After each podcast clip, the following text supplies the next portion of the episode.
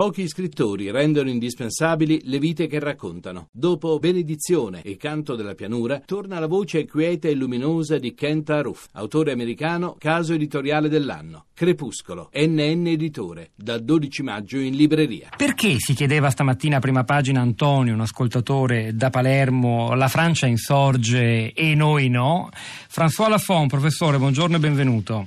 Sì, buongiorno. Analista internazionale, direttore del think tank di Europa Nuova e professore associato a, a, a Sciences Po. È un eh, docente accademico francese che l'Italia la conosce bene. Ha anche collaborato, credo, come consulente del Presidente del Consiglio Massimo D'Alema a suo tempo, se non sbaglio, la Fond. Sì, sì. Sa, sa di che si tratta. Lei che spiegazione dà alla domanda? Che risposta darebbe al nostro ascoltatore? La Francia che scende in piazza contro ogni forma di flessibilizzazione del lavoro, eh, auto in fiamme, scioperi e l'Italia che al massimo discute sui numeri?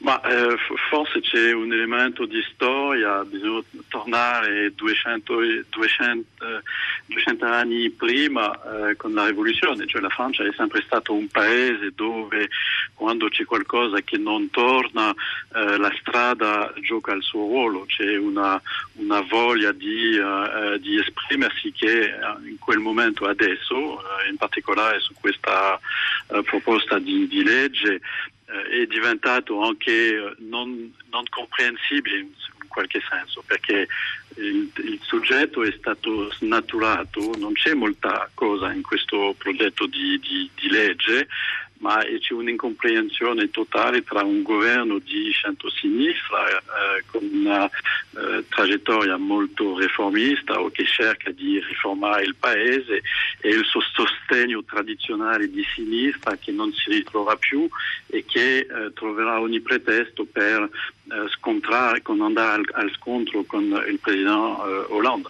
E dunque c'è un'incomprensione che le uni nella strada vogliono soltanto che il testo non passa e uh, il governo vuole dimostrare che ha del potere e che è capace di riformare il paese e vuole uh, far passare questo testo anche se è stato molto diverso dal testo originale. François Lafond, rispetto al Jobs Act italiano, al superamento dell'articolo 18 con il contratto unico a tutele crescente per i neoassunti, che sappiamo rende più facile anche se con certi costi il licenziamento, la proposta francese è più dura o più morbida? Secondo me era più in, indietro di quella proposta del Job Act, nel senso che all'inizio volevano uh, uh, uh, riformare meglio il mercato del lavoro, flessibilizzare, dare più possibilità all'imprenditore effettivamente di avere eh, nuovi lavoratori e di avere la flessibilità nel caso o il business non funziona di, di, cambiare questo co- contratto, ma è, eh, c'erano altre, altre uh, proposte di liberalizzazione.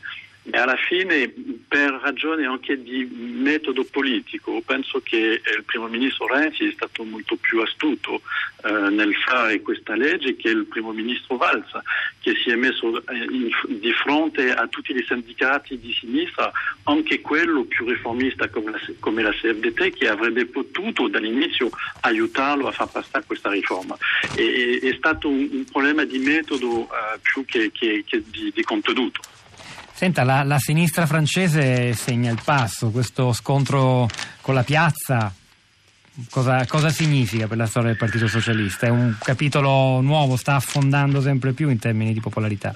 Ma guarda, è, è un po' par- dipartito in Europa, cioè il PASOK eh, è sparito, la sinistra spagnola eh, governativa non è riuscita a fare un governo eh, e, e, e in Italia e in Francia, anche in Germania, quelle forze socialiste tradizionali stanno cambiando molto e, e hanno problemi per avere il, eh, il sostegno de, dell'opinione pubblica. Eh, malgrado tutto quello che succede in Germania, l'SPD non è che eh, fa delle meraviglie.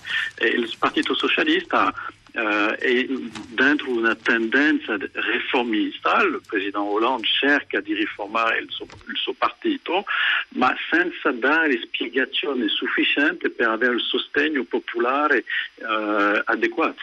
Eh, e dunque si trova di fronte a una contestazione sistematica che mh, non vedo come se si guarda i sondaggi attuali eh, è al più basso, non so come l'anno prossimo per il presidenziale sarà capace di ritornare in questa situazione al suo profitto.